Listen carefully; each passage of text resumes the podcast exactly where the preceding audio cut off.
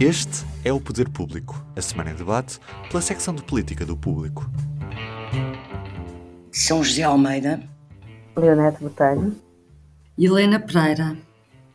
Eu sou a Sónia Sapage e estou assoberbada com o que cabe dentro de uma semana política. Nesta quinta-feira, vinte e seis de janeiro, a nossa grande dificuldade é escolher os temas certos para estes dois dedos de conversa que nos juntam semanalmente no podcast Poder Público. A lista do que se passou desde a última edição é longa. Aconteceu Pedro Nuno Santos ter recuperado a memória e assumido que afinal foi informado da indemnização a Alexandra Reis. Tivemos o ministro João Cravinho a responder sobre o que sabia e o que não sabia na história da derrapagem das obras do Hospital Militar de Belém. Houve buscas na Câmara de Lisboa e na de Setúbal, uma convenção partidária que deu um novo líder à Iniciativa Liberal, uma operação policial que resultou na detenção do homem que enviou um envelope com uma bala ao Presidente da República e, por falar em Presidente, ouvimos-lo dizer claramente que a demissão do governo é uma falsa solução, concordando com António Costa na necessidade de estabilidade. Para terminar, não podemos deixar de parte a notícia de que o altar-palco da Jornada Mundial da Juventude vai custar mais de quatro milhões de euros e que a obra foi adjudicada por ajuste direto à Mota-Engil. Já falei demais e ainda não vos perguntei nada, por isso aqui vamos. São José, o Primeiro-Ministro não vê necessidade de haver um novo governo e diz que o país precisa é de estabilidade. Concordas? E já agora, quem iria beneficiar mais com uma mudança destas, caso existisse? Eu não sei se concordo ou não concordo. Eu posso tentar explicar e perceber as razões porque esta discussão se mantém. Aliás, uma discussão que às vezes até tem contornos um bocadinho esquizofrénicos. Mas que se tem mantido, é verdade. Mantém-se, em, mantém-se. Em, em clima de maioria absoluta. Esta insistência de renovação do governo e que o governo tem que se admitir e que tem que haver eleições. Aliás, o Presidente da República já disse a trinta de dezembro e repetiu esta terça-feira porque é que não há eleições antecipadas, mas pronto, e que temos... e que temos uh, um, um governo de maioria absoluta, mas o que é facto é que se, quer dizer, é, é dos, dos livros, é um clássico. Não é com esta pressão toda da oposição uh, e da comunicação social e de observadores e comentadores políticos sobre o governo e esta pressão para renovar que o governo renova, é evidente, uh, quer dizer... Um, António Costa, se neste momento fosse fazer mais uma remodelação, era um reconhecimento do seu falhanço. Ora, que, o que não faz sentido nenhum, não é? Que ele, que ele assume esse falhanço. Um, e, portanto, não iria beneficiar a nada a ele e também acho que não iria beneficiar a nada no país. Porque, se nós olharmos para os casos que há, pois há ministros que são melhores, há outros que são piores. Mas o que tem sido questionado, e no momento, neste momento, os dois ministros estão a ser questionados, é Fernando de Medina. Então vamos lá uh, uh, analisar a questão de Fernando de Medina. Há buscas do Ministério Público e há investigações do Ministério Público, e ainda bem que há, que é o papel do Ministério Público, é esse, sobre uh, uh, o caso uh, de negócios entre uma comissão presidida por um senhor, que agora não me lembro do nome, o ex-antigo presidente da Câmara de Castelo Branco, Joaquim Mourão. Joaquim Mourão, é isso, pronto. Com a área do urbanismo da Câmara. Negócios que são irregulares e ilegais, eventualmente. Quem está implicado nesses negócios, porque já se percebeu nas notícias, é o vereador Manuel Salgado. Não é o presidente da Câmara que assinou os negócios. Portanto, ele nomeou o senhor, mas os, os, os negócios que são irregulares são assinados, ou terão sido eventualmente assinados, pelo vereador do urbanismo, eh, Manuel Salgado. Portanto, o que é que é a coisa de Medina, Medina, Medina, Medina tem que ser demitido? Quando não é Medina, que se saiba, até agora, até agora, o caso não chega a ele. Pronto. É evidente que se chegar, aí a coisa é diferente, não é? Outra questão que também esta semana tem sido muito tratada, a questão do Ministro dos Negócios Estrangeiros, quando era da Defesa, que autorizou ou não autorizou. Percebeu-se esta semana na Comissão Parlamentar que quem autorizou foi o, o, o, o chefe de departamento, diretor-geral. Uh, o ministro não autorizou, sabia, mas eu também faço a pergunta. Na altura da Covid, quando era preciso instalações e havia falta de camas para doentes da Covid no Serviço Nacional de Saúde, alguém iria questionar que aquela obra fosse feita e derrapasse por causa da pressa e dos, dos custos e não sei o quê? Pronto, o que está a ser investigado. Alguém iria politicamente questionar isso na altura, na situação de emergência que havia? Portanto, quer dizer, eu acho que às vezes há uma exploração histérica, não quer dizer que não há problemas. O governo tem um problema imenso, há meses, de liderança política, de afirmação política do primeiro-ministro, mas creio, volto a dizer, não era remodelando que esse problema agora se resolve. Não é, não é por aí. A questão nestes dois casos é que parece que ganharam um, um ímpeto diferente quando a situação política também mudou, porque tanto o caso de Joaquim Mourão já tinha sido noticiado pelo Público em dois mil e dezoito, salvo erro, como, como o caso, como as obras já eram conhecidas, portanto tudo isto ganhou um novo, uma nova cor. Um... Ganha uma nova cor, porque há aqui um clima de crescendo em torno do primeiro-ministro, que começou, como eu disse na altura, com o caso Miguel Alves, uhum. em que a figura do primeiro-ministro que está neste momento a ser acusada. A desgastar, e sim. A desgastar. Pois. A questão é quando é que isso vai parar e se alguma vez isso vai parar. Eu acho que esta semana o Presidente da República fez uma intervenção muito importante, mas eu agora calme, porque outra pessoa irá falar sobre isso, eu já falei muito mais. Não, a Leonete pode, pode falar um bocadinho sobre isto, porque o Presidente da República acabou por assumir a defesa do Governo e por dizer que é insensato, num momento destes, pensar na dissolução do Parlamento. Ele disse, não há, mei, não há meios caminhos, o caminho é o Governo melhorar a sua governação e a oposição continuar a fazer o seu caminho cada vez mais contundente. E a minha pergunta é justamente aquela que também estava a fazer a São José. Até quando é que se pode manter esta máxima se o Governo continuar a acumular polémicas? Por agora, foi o que disse Marcelo Rebelo de Sousa. No meio de tudo o que disse, importante, uh, e bem, uh, acho que ele esteve, uh, tem, tem conseguido gerir esta situação de uma forma uh, bastante equilibrada, na minha perspectiva, porque não, embora tenha ele próprio também uh, colocado uh, algumas das questões na praça pública e alimentado, como por exemplo o caso Alexandra Reis, mas de alguma forma, na minha perspectiva, ele está a fazer uma leitura uh, da, do, do sentir da opinião pública, do pulsar da opinião pública, e acho que fez isso bem.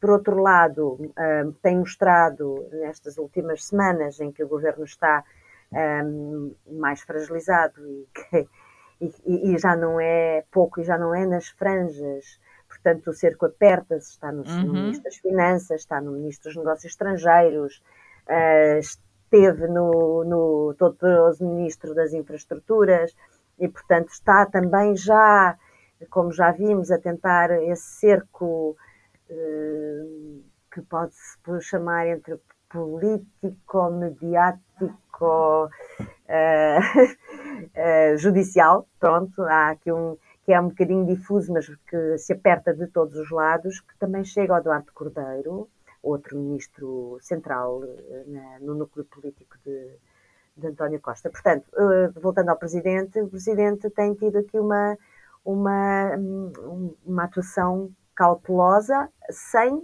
baixar o nível de exigência ao Governo. E eu considero que, que estas intervenções, por exemplo, sobre o questionário, de achar que se aplica na prática o questionário eh, aos novos governantes, é, de facto, colocar a fasquia da exigência eh, num nível mais alto, que, no fundo, também é aquilo que as sondagens mostram que, que, que os portugueses querem do Presidente, que exija mais do Governo, que seja mais rigoroso, mas, ao mesmo tempo, com a outra mão, ou com a mesma, assegura ao Governo e diz, por agora, voltamos, não é a altura para dissolver, uh, ou já fez saber qual é o prazo que está na sua cabeça, é mais um ano, ou o governo se organiza e, se, e volta a, a governar, e não só a tentar gerir a sua própria crise uh, rapidamente, uh, e a oposição, uh, entretanto, também se, já se organizou e está, continua a organizar-se. Uh, portanto, já, eu acho que a palavra, as duas palavras são essas, por agora, por agora que é, por é como agora. Quem diz, este ano, não é? É como quem diz este ano, e vai haver umas eleições este ano, que são interessantes do ponto de vista dos indicadores políticos que são na Madeira, as regionais, as legislativas da Madeira, em setembro, que serão provavelmente uh, o teste, um, o teste a tudo isto, não é? Portanto, nós vamos viver, estou convencida disso, durante dois mil e vinte e três, a ver o que é que acontece, o que é que acontece no plano económico, porque a economia está bem, mas continuamos com uma crise muito grave a nível uh, do, que, do que as pessoas sentem no bolso, no nível da inflação, uh, com uma crise na rua, nas ruas, com que neste momento estão os professores, já se, uh, anunciam outras, e com uma crise política que é preciso, de facto, tomar conta. Eu gostava só de acrescentar uma coisa muito rápida sobre a intervenção que o, que o Presidente fez na terça-feira no Palácio de Belém, lá à margem de uma coisa sobre música, em que falou que não demitiu o governo. Eu lembro-me, comecei a trabalhar em mil novecentos e noventa e seis e cada vez que era preciso falar sobre os um, poderes presidenciais e como é que era a relação de um presidente com um primeiro-ministro, havia umas anotações do professor Jorge Miranda, agora já há muitos livros, antes não havia, e nós íamos ler um texto pequenino que era uma espécie de bíblia sobre como é que funcionava, e, e na terça-feira Marcelo Rebelo de Sousa deu uma aula naquele, naquela breve conferência de imprensa aos jornalistas sobre como é que entende a, a relação do Presidente da República e do Primeiro-Ministro. E foi muito interessante, porque ele, a determinada altura, diz: se o P S mudar de líder, eu dissolvo a Assembleia da República, porque a maioria absoluta é deste, é deste Primeiro-Ministro. Uh, e, e eu pus-me a pensar, isto é uma interpretação, o que ele está a abrir a porta é uma interpretação completamente diferente daquilo que tem sido a, tem sido a prática, que é, a Constituição diz que quem forma governo é a maioria, é, o, é a maioria que, se, que vai junto, que é ouvida pelo, em princípio, o primeiro partido mais votado, ou o partido que consiga dar uma maioria, Uh, na Assembleia da República. Nós habituámos, com a saída de Durão Barroso uh, para a Comissão Europeia e de, do escândalo e do mal-estar que criou, termos um primeiro-ministro que não tinha sido eleito, que foi Santana Lopes, que era uma solução constitucionalmente correta, possível, mas que se percebeu que, que os cidadãos, a opinião pública, não aceitava e nunca aceitou. E uh, o que Marcelo veio dizer, ao, numa circunstância completamente diferente, dizer que a maioria absoluta foi personalista, foi António Costa, eh, o meu entendimento é que ele está a dizer que será sempre assim, porque, vamos lá ver, quando um partido se candidata a, a, a ser uh, governo, é sempre a cara do secretário-geral, em princípio, ou do presidente, que está, que está nos cartazes. Portanto, uma, uma vitória de um partido, uma maioria absoluta, será sempre personalista. Portanto, o que eu percebi é que, a partir de agora, há aqui uma linha que é, não há nenhum presidente, vamos ver no futuro, estou só a dramatizar um Sim, bocadinho, mas para este, não, não, é? Não haverá nunca nenhum presidente Uh, que, que dissolva quando houver uma mudança, qualquer Exato. Que ela seja. Eu pergunto, e se for o número dois do governo, sair o número um e passar a pasta ao número dois do Olha, governo, à dissolução eu, da Assembleia da República? O Presidente da República disse isto no ano passado, quando, quando eu posso ao quando governo. António Costa tomou na posse. posse.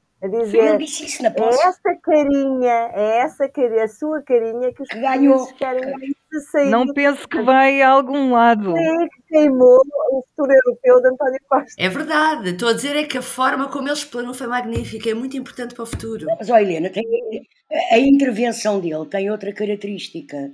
Além de ser, de facto, uma aula de catedrático de Direito Constitucional, não é? E de especialista em sistema político português, que parece que é uma coisa que a maior parte dos jornalistas que fazem perguntas aos políticos não conhece e não estudou. Pronto.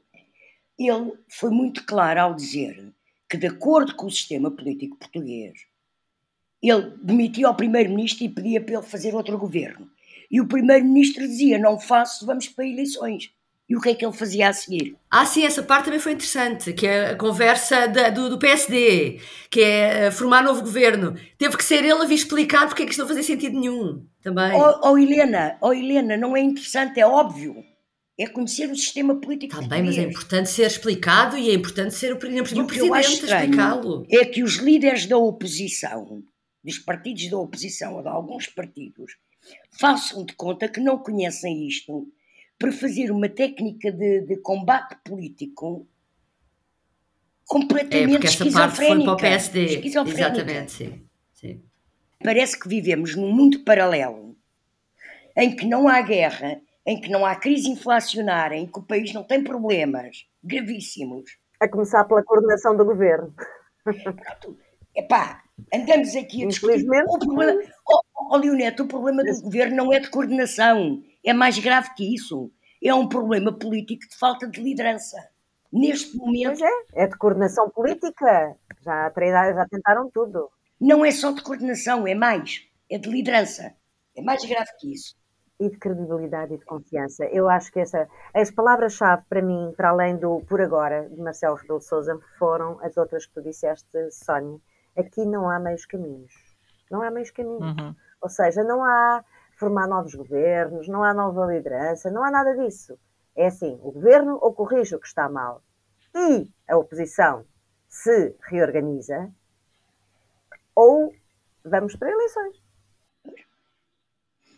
Sim, eu, eu acho que isto nos dá, sobretudo, muitas pistas de leitura, muitas pistas, este, estas últimas semanas de leitura e de o que esperar no futuro, porque o próprio P S D, ao mesmo tempo que diz este ainda é o seu tempo, um, entra no combate político, não é? Está a jogar em dois tabuleiros. Mas vamos avançando porque há mais assuntos que são interessantes e que são quentes, como por exemplo a admissão do ex-ministro Pedro Nuno Santos de que afinal sempre foi informado da indenização de quinhentos mil euros a Alexandra Reis quando saiu da TAP. Que impacto achas que esta história pode vir a ter no futuro de Pedro Nuno Santos, São José, incluindo no futuro dentro do P S? Bom, impacto tem, não é? Impacto tem, uhum. Porque ele demitiu-se com uma percepção pública de que pronto, tinha assumido uma responsabilidade política que não conhecia. E de certa forma até sai por cima, sai bem, porque assumiu. Uhum. Agora, depois vir dizer que, que, que só passado três semanas é que percebeu que tinha recebido uma comunicação e que tinha autorizado a indenização. Isto mostra... Construiu a fita do tempo. Pronto. Isto mostra, no mínimo, negligência, não é? Então, ele, ele que tinha entre mãos um dossiê com importância como a TAP, paga meio milhão de indenização, esqueceu-se que tinha autorizado. Percebes? Pronto, fragilizou uh, uh, uh, do ponto de vista... da responsabilidade, do bom senso, da capacidade de coordenação, de liderar um dossiê, de liderar um assunto, de governar, não é? Portanto, uhum. Neste momento ele está fragilizado. Agora, quanto... Portanto, por um lado fez uma coisa certa, a seguir... A seguir estragou, fez... borrou a paisagem, uhum. Não é? Uh, borrou o seu próprio retrato político, público. Uh, mostrando até ser um bocado assim, parece uma garotada, uma infantilidade, então, uma coisa destas importâncias, e esqueceu-se, agora é que se lembra. Uh, Ao mesmo tempo, hoje há uma notícia do Expresso curiosa que diz que o próprio Hugo Mendes, o, o secretário de Estado, uh, corrigiu a sua declaração na I G F, sim, sim, sim. Uh, atendendo do... às novas... Pois. Parece que também, também se tinha esquecido, tinha sido autorizado pelo ministro, não é? Portanto, sim, isto para muito boa escrito. Gente, eu não quero estar aqui a subscrever isto, para muito boa gente isto está a ser visto como Pedro Nuno Santos tendo, tendo, tendo mentido, tendo, não é? Epá, e, e, uhum. E isso é terrível para a imagem de um político, pronto. Portanto, eu não estou a dizer que isto liquida Pedro Nuno Santos para todo sempre. Agora, ele vai ter uhum. que ter um período de nojo e de recuperação de imagem política feita com calma e com muita segurança nos passos que dá. Não é? E um período mais longo do que eu provavelmente do que eu Sim, esperava pronto, quando pois, saiu.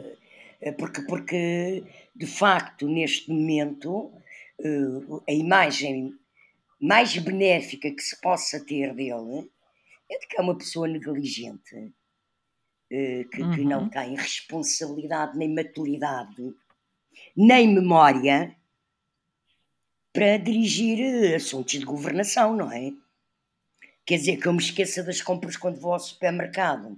Se não levar tudo numa lista é uma coisa, eu vou de listinha que é para não me esquecer de nada. Pá, pronto, também tenho uma agendazinha de papel onde escrevo as coisinhas todas que tenho que fazer, de trabalho. Pá, mas não, quer dizer... Neste caso era o WhatsApp. Uh, Passa pronto, muita não. coisa pelo WhatsApp uh, e depois... Que é um meio oficial, não há, não há nenhuma... nenhuma a, a coisa não é menor, a gravidade da situação... não é menor por ter sido por WhatsApp. O WhatsApp não, não, é prova em tribunal, é. Quer dizer... Não sei, mas, ó São José, nos últimos dias tem, sido, tem havido muitas conversas informais. É a conversa informal da Alexandra Reis, é a conversa informal do, de António Costa com o governador do Banco de Portugal, que ele reconhece nas respostas ao Parlamento, e está aqui... É uma, não sei é uma... o que eles também querem dizer com informal. Não, mas eu vou... Tens razão, é tudo... Este, o Pedro Nuno é tu, Santos... Tudo conta, exatamente. Ó oh, oh, oh, oh, Helena, o Pedro Nuno Santos... não alegou que era informal. Ele alegou que se tinha esquecido. Sim, é o diferente. Que a Helena tem é dar conta de uma realidade, é que a política de repente tornou-se é feita do WhatsApp e das mensagens. Pois. Exatamente, e isso é muito importante o que se passa aí. Mas o WhatsApp Mas não olha, é informal. Por... Atenção, repito, o WhatsApp... O WhatsApp, é durante a o... pandemia, tornou-se um instrumento de trabalho. Antes e não é disso, só isso, não tinha o, WhatsApp, o mesmo peso. O WhatsApp, em tribunal... é válido. Não é por acaso que, eles, tiver... que aquele senhor do P S D é lá de Espinho lhe confiscaram é, o telemóvel. Mas é metadados. Não, é não é só que não ficaram com o telemóvel dele, não levaram também é. o telemóvel, não foi só pelos mails. O problema não está no, no, no WhatsApp em si, claro. Ou seja, o problema está Sim, no facto não, não. de haver, de facto, como estavam a dizer, uma grande informalidade na gestão de assuntos de Estado da maior relevância. Como se nota, não é? E, portanto, isto mina a credibilidade do governo. E o problema é que não é só Pedro Nuno Santos que sai mal disto.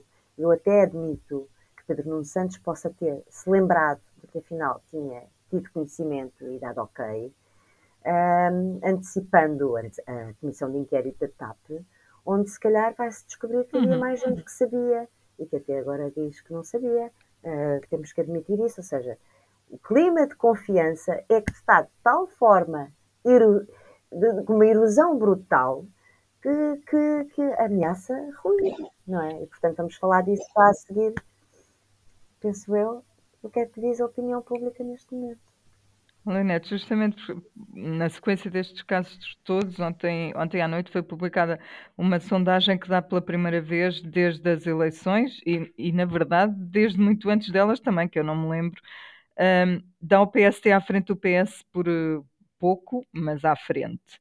No fim de semana, outra um, mostrava a aproximação cada vez maior entre os dois partidos, sendo que quem verdadeiramente reforçava a posição era, eram os partidos mais pequenos, como a Iniciativa Liberal e o, e o Chega. Que leitura tu fizeste destas duas fotografias? Olha, um, primeiro há uma... uma tendência que se vai confirmando no tempo, não é? Portanto, desde, desde que, estes, que esta, não, esta crise política que, foi, que começou na véspera de Natal e que se tem vindo a, a avolumar como bola de neve, a tendência das, dos estudos de opinião é a mesma e acentua-se. Esta última, se nós juntarmos aos trinta por cento do P S D, que, há, que desde dois mil e dezasseis, como disseste, não tinha mais uh, uh, intenções de voto que o P S. A, a I L dá logo trinta e oito vírgula seis por cento. Isto já uhum. se, se pode roçar uma maioria absoluta, em termos de, depende depois das distâncias e o resto da distribuição dos votos, mas já estamos perto de uma maioria no Parlamento. Mas se juntares os catorze vírgula dois por cento do Chega, temos cinquenta e dois vírgula oito por cento, e aí não há dúvida nenhuma. E há muitas maneiras de fazer as coisas, como o P S demonstrou em dois mil e quinze e como a direita nas ações também já demonstrou. Não é preciso uh, haver coligações, pode haver muitas formas. Uh, há aquela de que falavas, da, do, em que se mostra uma maior fragmentação, também uhum. dá uma maioria já na casa dos quarenta e muitos por cento à direita, tá, quer dizer... Tá. Embora nessa altura ainda uh, o P S estivesse à frente do P S D, apesar de ser só dois pontos, uh, já estava em perda, portanto já não conseguia reunir a maioria no Parlamento. E, portanto, é disto que estamos a falar. E agora o, o que nós uh, temos que avaliar bem, to- todos os agentes políticos também, e a começar pelo Presidente da República, é o que é que isto significa de alternativa ao país. Não é? Porque se houver um momento em que é necessário, uh, em que o Presidente achar e considerar que é necessário voltar a ganhar a confiança nas urnas, porque ela está politicamente desgastada, uh, que fórmulas é que vão sair daqui e que, a quem é que vai ficar entregue o poder a seguir? Ao Chega, não tenho dúvidas que o P S D faz uma aliança com o Chega. Há muitas formas, nós precisamos de não, ter, não perder de vista que o P S chegou ao governo, quando, com António Costa, sem, sem Bloco e P C P Sim. sequer estarem no governo, nem se sentarem na mesma sala. Portanto, esta coisa do Bloco dizer, do, Há muitos do, da I E L dizer, dizer que, não, que não quer nada com o Chega, ou que o Chega não quer nada com a I E L, não tem que ter. O Bloco e o P C também não queriam nada um com o outro e não tiveram. Cada um não, assinou as o... suas... as suas declarações, os seus acordos com, com o P S. E, e depois o chamamento do poder na altura é muito forte, não é? E a, a, a perspectiva sim, sim. de fazer uma mudança política é muito forte. Sim, portanto, o ambiente é este. Por exemplo, o C D S desaparece, mas a, a, a, o exemplo histórico de Paulo Portas é um, um caso...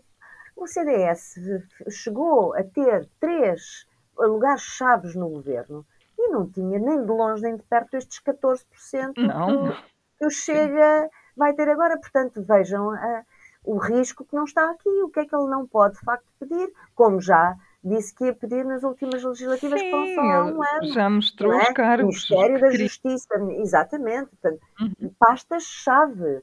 E, portanto, é disto que estamos a falar. Eu vejo, uma, eu vejo mais facilmente, mas isto é a minha análise, intuição política apenas a dizer, o P S D a fazer um acordo com a I E L e a fazer... acordos pontuais no Parlamento com o Chega, algo mais informal, um, porque neste momento, quer dizer, com os dados de hoje, é evidente que são, valem o que valem e também uh, estamos numa, num pico mais baixo da credibilidade do governo e acreditamos que não vai ficar por aqui, quer dizer, uh, um mês em política hoje em dia é, é, é um ano em antigamente, não é?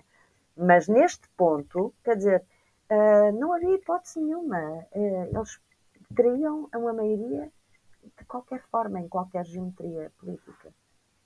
Vamos, vamos terminar com um tema um bocadinho menos político do que os anteriores, mas nem por isso menos interessante. Uh, a Jornada Mundial da Juventude, que vai trazer milhares de jovens a Lisboa na primeira semana de agosto, vai ter um mega palco que vai custar mais de quatro milhões de euros. A obra foi adjudicada pela Câmara de Lisboa, como já dissemos, por ajuste direto à Mota-Engil. E tudo isto acabou por trazer de novo à discussão os custos deste evento e a forma uh, como eles vão ser pagos, que é o que percebemos é sobretudo pelo Estado e por duas uh, autarquias. Helena, uh, faz sentido para ti que um Estado laico invista tanto dinheiro num evento religioso ou que podemos ganhar com as obras que vão ser feitas, compensa este investimento? Para que lado é que tendes mais? Uh, uh, eventos grandes como este, que trazem no mínimo um milhão de pessoas a Portugal, são raros, será a primeira vez, e portanto são importantes e à partida acho bem que se realizem, uh, independentemente de ser da, da Igreja Católica ou não. E é normal que quando há uh, eventos grandes que, que o Estado seja envolvido e que tenha custos.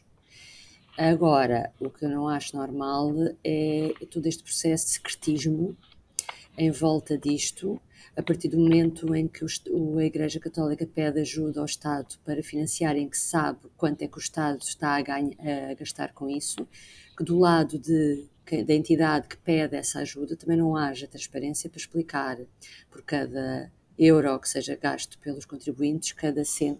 quantos cêntimos ou quantos euros é que são gastos pela Igreja Católica. Acho que toda a gente percebe isso. E este caso do, do palco, que vai custar cerca de cinco milhões de euros, realmente está a gerar uma grande contestação na opinião pública. Entretanto, quando nós entramos aqui para esta conversa, o Presidente já falou e já veio dizer que quer que seja, que seja mais comedido o palco e que as pessoas não entendem esta despesa numa altura de crise. Portanto, uhum. já se percebeu que está a ganhar outras proporções. A Igreja Católica limitou-se, nunca ontem respondeu a nenhum contacto de jornalistas, limitou-se a emitir um comunicado ao fim do dia, a dizer que haverá de dar explicações sobre custos. Eu não sei onde é que as pessoas vivem realmente neste, neste país, e quando digo pessoas, digo responsáveis, e neste caso, olha, calha ser responsáveis da Igreja Católica, podia ser responsável de outra entidade, mas é da Igreja Católica, portanto também tem que ouvir, paciência, e não é nada contra a Igreja Católica. Uh, e não é nada contra o evento, que eu acho muito bem para Portugal e é muito bom, atenção. Uh, mas um, um, critica-se os políticos, como nós há bocado criticámos, e com razão, por, por causa destes casos, né, do governo e isso. Mas também, uh, quer dizer, é um mal que todos padecem. Mas, como, como o Presidente dizia há dias, a sociedade portuguesa está mais exigente. Todas estão, todas estão. E numa uhum. altura de crise, em que as pessoas contam o dinheiro que têm na carteira, como é que os responsáveis deste evento se queriam que, que ele fosse bem acolhido? Como é que não perceberam que desde o início tinham que dar explicações sobre cada passo e cada euro que era gasto? E depois pedem compreensão às pessoas. E as pessoas sentem-se que estão a ser enganadas, e com razão. Pronto, não... vamos ver. Posso dizer uma coisinha sobre isso rápida? Claro, é, claro. É, eu estive lá em agosto com o Presidente da República, o primeiro, o, o Presidente da Câmara de Louros, o Presidente da Câmara de Lisboa, toda a gente, o, o Bispo, uh, o, o Ricardo Sá Fernandes, coordenador do evento, Ministra da, dos Assuntos Parlamentares, Ministra Adjunta dos Assuntos Parlamentares, e perguntei repetidamente quanto é que ia custar. E, e a minha pergunta foi entendida como, uma, como um ataque. Não é a altura de falar disso, vai correr tudo bem, está tudo previsto. Entretanto vai ser assinado um papel, um memorando, e vai, e vai uh, tudo ser revelado. Isto já foi, por pressão do Presidente da República, se vocês bem se lembram, porque não se entendiam e não havia... Uh, uh, quem pagasse havia... uma parte. Exato, não havia, havia é. um, uma, uma discordância sobre quem ia pagar o quê. Recusaram-se uhum. a revelar. Isto foi em agosto, esta, viagem, esta visita ao local. Eu não acho nada mal que fique ali, que, que, este, que os equipamentos fiquem para o futuro. Cria-se ali um novo lugar de, uh, que pode trazer outros grandes eventos a Portugal. Eu não acho mal. O que, eu, o que me parece aqui errado desde o início é a falta de transparência, a falta de assumir exatamente o que é que se vai fazer, dizer é isto que vamos fazer, isto é bom por isto, por isto e por isto, e portanto está justificado. Mas não, parece que estão sempre a... E mais, mais uma vez, como a realidade é fluida, depois a crise, a, a crise inflacionária surgiu e a leitura que todos fazemos das coisas também vai mudando e o que é mais aceitável deixa de ser.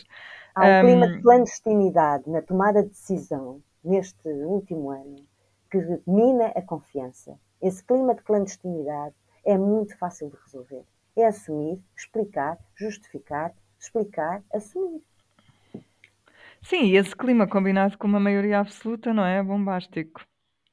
Uh, embora a semana desse para continuarmos aqui, se calhar muito mais tempo, talvez seja melhor encerrarmos o episódio, porque ainda vos queria ouvir sobre o público notório. Um, São José, tens um público notório para mim, para nós? Tenho, tenho, tenho, tenho. Queria referir um, a concordância que parece estar a existir, uh, pelas, até pelas palavras do Presidente da República ontem na sessão da comemoração dos trinta anos do Conselho Económico e Social, uh, sobre a possibilidade uh, de haver uma reforma deste Conselho e torná-lo num órgão central de consulta e de participação uh, da sociedade e das instituições sociais, da sociedade, uh, nas decisões políticas. E, e essa oportunidade surge através do projeto de revisão constitucional do P S D, uh, que propõe uma valorização política na Constituição do, do Conselho Económico e Social. Um, o presidente do S E S, Francisco Assis, já o veio pedir também, em declarações que, que, que fez ontem ao público e que fez ontem também na conferência, um, e uhum. o Presidente da República também concordou com a necessidade dessa mudança, e isso é muito importante em democracia, ter conselhos económicos e sociais com real poder e real dinâmica e com reais meios eh, para suportar, porque a democracia não é só o exercício do poder político. Há uma componente social, de representação social, que é bom que esteja ativa, e em, em Portugal é preciso, de facto, é uma das grandes reformas institucionais que é preciso fazer. E, e acho Leonete. muito importante que o Presidente Leonete. tenha uh, frisado isso. Um, o meu é, uma, é o facto da Comissão de Inquérito à TAP, que está prestes a arrancar, ter uma, uma presidência uh, anunciada do Chega, ou seja, uh, o Chega e o P S uh, estão empatados, uh, podiam, os, o P S podia escolher ficar com a presidência da Comissão de Inquérito à TAP, mas prefere reconhecer que, um, e dar a presidência ao Chega, que não tem ainda nenhuma presidência das dezasseis comissões que já foram constituídas este, nesta legislatura. É muito interessante. E uhum. tanto mais interessante porque a questão da TAP e, sobretudo, a Comissão de Inquérito arrisca-se a tornar-se o palco, da, o primeiro palco público da disputa entre Pedro Nuno Santos e Fernando de Medina. E a própria escolha dos deputados pode revelar isso mesmo. Para já, a único, o único nome anunciado é Carlos Pereira, que é, que é da Comissão de Economia, mas que também é um Pedro Nunista, portanto, como coordenador por parte do P S. Vamos ver quem é que serão os outros, quem é que, como é que vai ficar distribuído esse equilíbrio de forças, mas quer dizer, um, uhum. esta comissão de inquérito por si, com a presidência do Chega, promete. É, é, em termos de palco político, como tu estavas a dizer, esta a TAP, a Comissão de Inquérito à TAP, vai ser um novo B E S, não é? Que foi um importante palco político na altura em que a, em que a Comissão decorreu. Faltas tu, Helena. Bom, público notório é uma frase que é assim: é o que é, mas vai ser um evento extraordinário. A frase foi dita ontem por uh, uh, José Sá Fernandes na C I C Notícias a propósito dos cinco milhões que vão custar o palco, o altar palco para as Jornadas Mundiais da Juventude. Eu só recordo que este é o mesmo homem que em dois mil e cinco entregou uma providência cautelar e cancelou as obras do Túnel do Marquês durante vários meses, para não dizer anos, que já não me recordo bem, mas foi durante bastante tempo, porque tinha uma, inclinica- uma inclinação de oito por cento, coisa que uh, atualmente é usual em vários sítios do país. Uh, e, portanto, uh, é, é como, com cuidado, tornou-se muito cândido, José Sá Fernandes. Achei muito curioso. E é só... De outras frases...